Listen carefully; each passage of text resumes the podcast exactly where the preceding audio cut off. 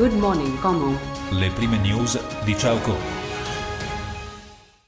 Buongiorno dalla redazione amici di Ciocomo, ben ritrovati, sono le principali notizie di eh, ieri, eh, mercoledì eh, primo di dicembre e iniziamo dallo sconto benzina con i pensionati che si sono adeguati e si stanno adeguando anche alla nuova app, sconto iniziato da pochi giorni, pochi centesimi ma sta andando con buone prospettive anche e soprattutto in futuro, lo dice Daniela Maroni, la Presidente dei benzinai anche se ancora la situazione è abbastanza fluida, come detto un paio di centesimi al litro, molti si aspettano qualcosa di più, Daniela Maroni dice ai nostri microfoni che forse da gennaio la situazione potrebbe certamente cambiare. La variante della tremezzina con i primi guai eh, sono rimasti a terra perché l'aliscafo era già pieno ieri ad Argegno, molti studenti ma anche lavoratori, oggi nuove corse, nuovi orari per cercare di ovviare a questi inconvenienti. Rimane lo shock di Alvese per i tre minorenni fermati dai carabinieri dopo aver cercato di rubare in comune confusione, sciocca e costernazione. Altra operazione dei carabinieri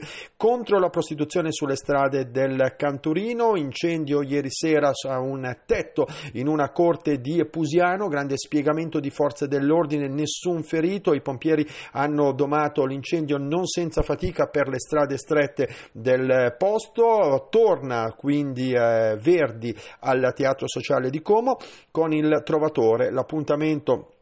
è per quest'oggi e per sabato l'ultima opera lirica del 2021 e poi lo sport e il calcio con il Como che va sotto, reagisce, rimonta, segnano Gabrielloni e eh, Lagumina nel finale, acciuffa il pari 2-2 contro il Cittadella. Queste le principali notizie di ieri. Ancora un saluto, buona mattinata con noi.